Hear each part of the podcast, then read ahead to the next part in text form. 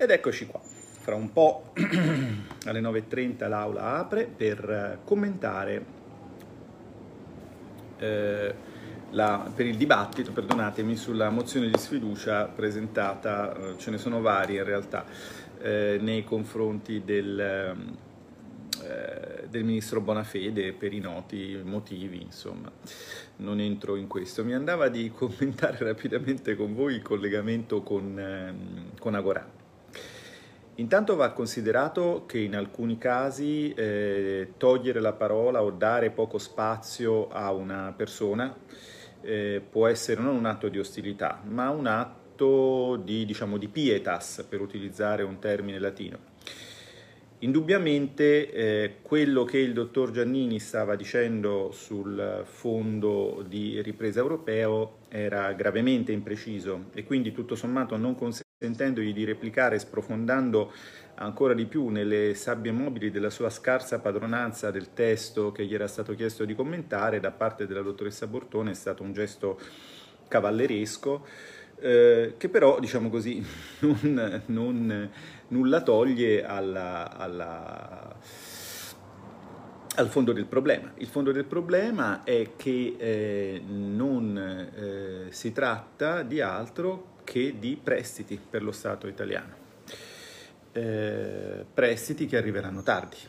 Quindi prima lo Stato si indebiterà con questo fondo eh, di ripresa europeo e poi darà dei soldi forse a fondo perduto, questo non c'è scritto ma può anche darsi, ma nulla cambia perché arriveranno troppo tardi e anche perché eh, nelle, come, come, come, vi ho detto ieri alle agenzie di stampa, eh, il test è abbastanza esplicito sul fatto che mh, al di là delle condizionalità macroeconomiche richieste dal fondo, che potrebbero comportare rimettere in discussione quota 100, rimettere in discussione il reddito di cittadinanza. Al di là di questo, il fondo sarà soggetto alle solite regole del bilancio europeo e quindi eh, dal lato del, del, del percettore finale di fondi ci sarà la solita burocrazia da adempiere con la solita solfa che gli italiani sono degli Untermenschen, traduco, dei sottouomini, che non riescono a utilizzare i meravigliosi fondi profusi a piene mani dall'Europa perché sono incapaci di riempire i moduli. La verità è che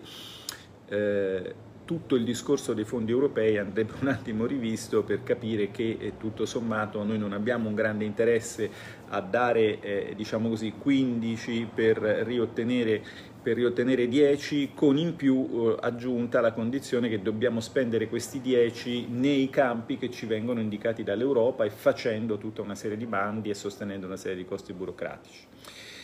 E poi c'è l'ineffabile eh, sottosegretario Todde, su cui io non voglio assolutamente infierire, non in absenzia, eh, massimo rispetto per il suo lavoro, però che lei quel lavoro non lo sa fare, l'ha detto lei, ha detto di essere sottosegretario solo da un anno e allora le spiego, perché io sono un presidente di commissione da due anni, che non ci può essere materialmente un passaggio parlamentare approfondito su un decreto di 256 articoli e questo è il motivo per cui nella storia repubblicana questo decreto è un record.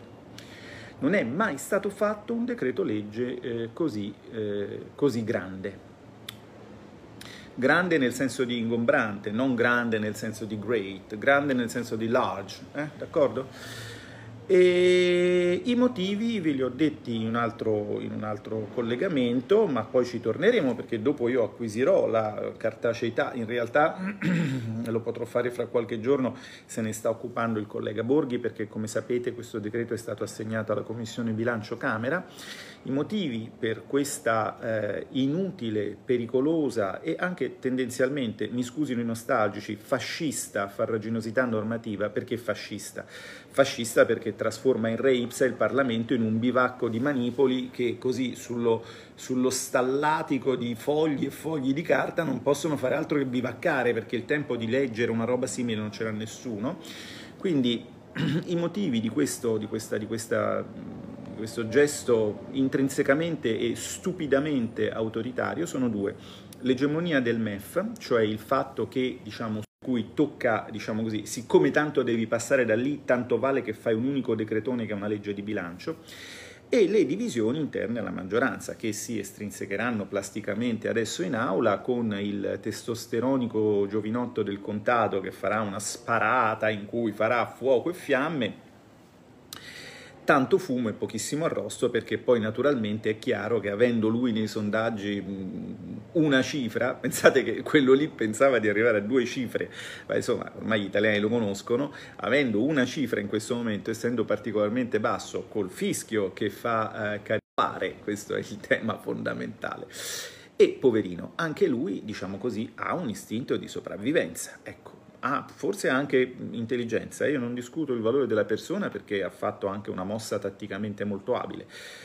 Comunque sull'intelligenza si può discutere, sull'istinto no, l'istinto ce l'ha e quello sicuramente gli consiglia di non staccare la spina. Quindi tutta questa mattinata sentirete dire parole fondamentalmente, diciamo così, ahimè, sul nulla, perché nessuno prenderà atto del fatto che abbiamo un ministro inadeguato e che questo ci danneggia.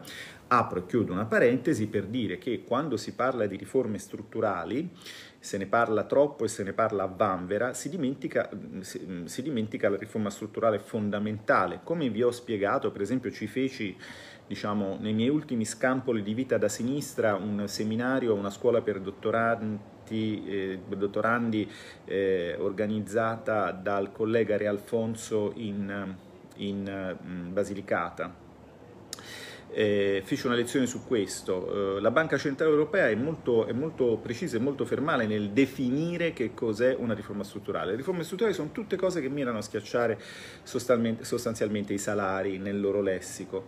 Eh, quindi sono dal lato del salario non tanto dal lato della produttività. In Italia la vera riforma strutturale sarebbe la riforma della giustizia, ma di questo nessuno ne parla, perché quando eh, vediamo, diciamo così, che ciò che rende eh, l'ambiente italiano mh, difficile da vivere per gli imprenditori, innanzitutto italiani, e poi anche se, eh, se vale per quel che vale, ehm, il, i, gli imprenditori esteri sono le incertezze, le alee e la lunghezza dei tempi, eh, dei tempi della giustizia. Chiaramente con un ministro così, che è il degno pandan di un sottosegretario che ha rivendicato di non sapere ha rivendicato con orgoglio, ha detto ah io sono un ingegnere quindi so che cosa vogliono le imprese, a parte il fatto che le imprese non sono un fatto tecnico, eh, impostare in questi termini il tema significa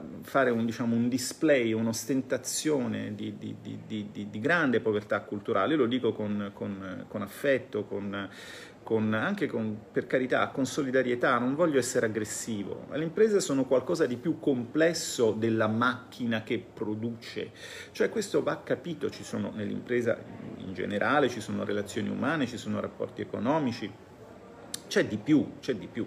Quindi insomma l'ingegnere giustamente si mette la sua tuta, prende la, la chiave inglese, va a avvitare i bulloni o va a disegnare le macchine che avvitano i bulloni, va tutto bene, ma eh, se stiamo parlando di passaggi parlamentari, rivendicare il fatto di non capire che il Parlamento questo decreto non potrà gestirlo e che quindi sostanzialmente con un atto di arroganza senza precedenti questo governo sta dicendo a noi che siamo i vostri rappresentanti e quindi anche a voi o così o pomì, d'accordo? Ecco, rivendicare questo da parte di uno di quelli della scatoletta di tonno, eh, dell'antipolitica, eccetera, eccetera, capite bene che è un gesto quantomeno eh, incomprensibile, base, in base, incomprensibile in base alla loro logica. Io capisco benissimo che eh, nel Movimento 5 Stelle ci fosse sepolta questa ansia eh, totalitaria e questa deriva antiparlamentare. La democrazia diretta è questo, è voler eliminare il Parlamento. Quindi se uno che nasce per eliminare il Parlamento non è in grado di capire con la sua testa che ha capito cose molto più complicate, secondo lei, da ingegnere, che un decreto di 256 articoli non può essere lavorato in Parlamento, io non mi stupisco, nella mia logica questo è perfettamente coerente. È, diciamo così, il fascismo grillino che si estrinseca in una delle sue eh, tante sfaccettature, il disprezzo verso il Parlamento.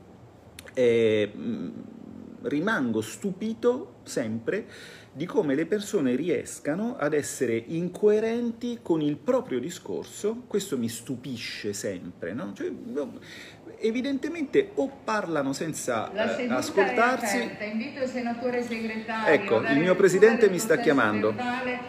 Vado a divertirmi, si fa per dire, e, e, appunto sì, l'avvocato del popolo e l'ingegnere delle imprese. Eh, andiamo a sentire che cosa dicono in aula. Vi lascio e poi con calma ragioniamo, ragioniamo sul decretone. Arrivederci. Numero 218. Aperta la seduta alle ore 16.30.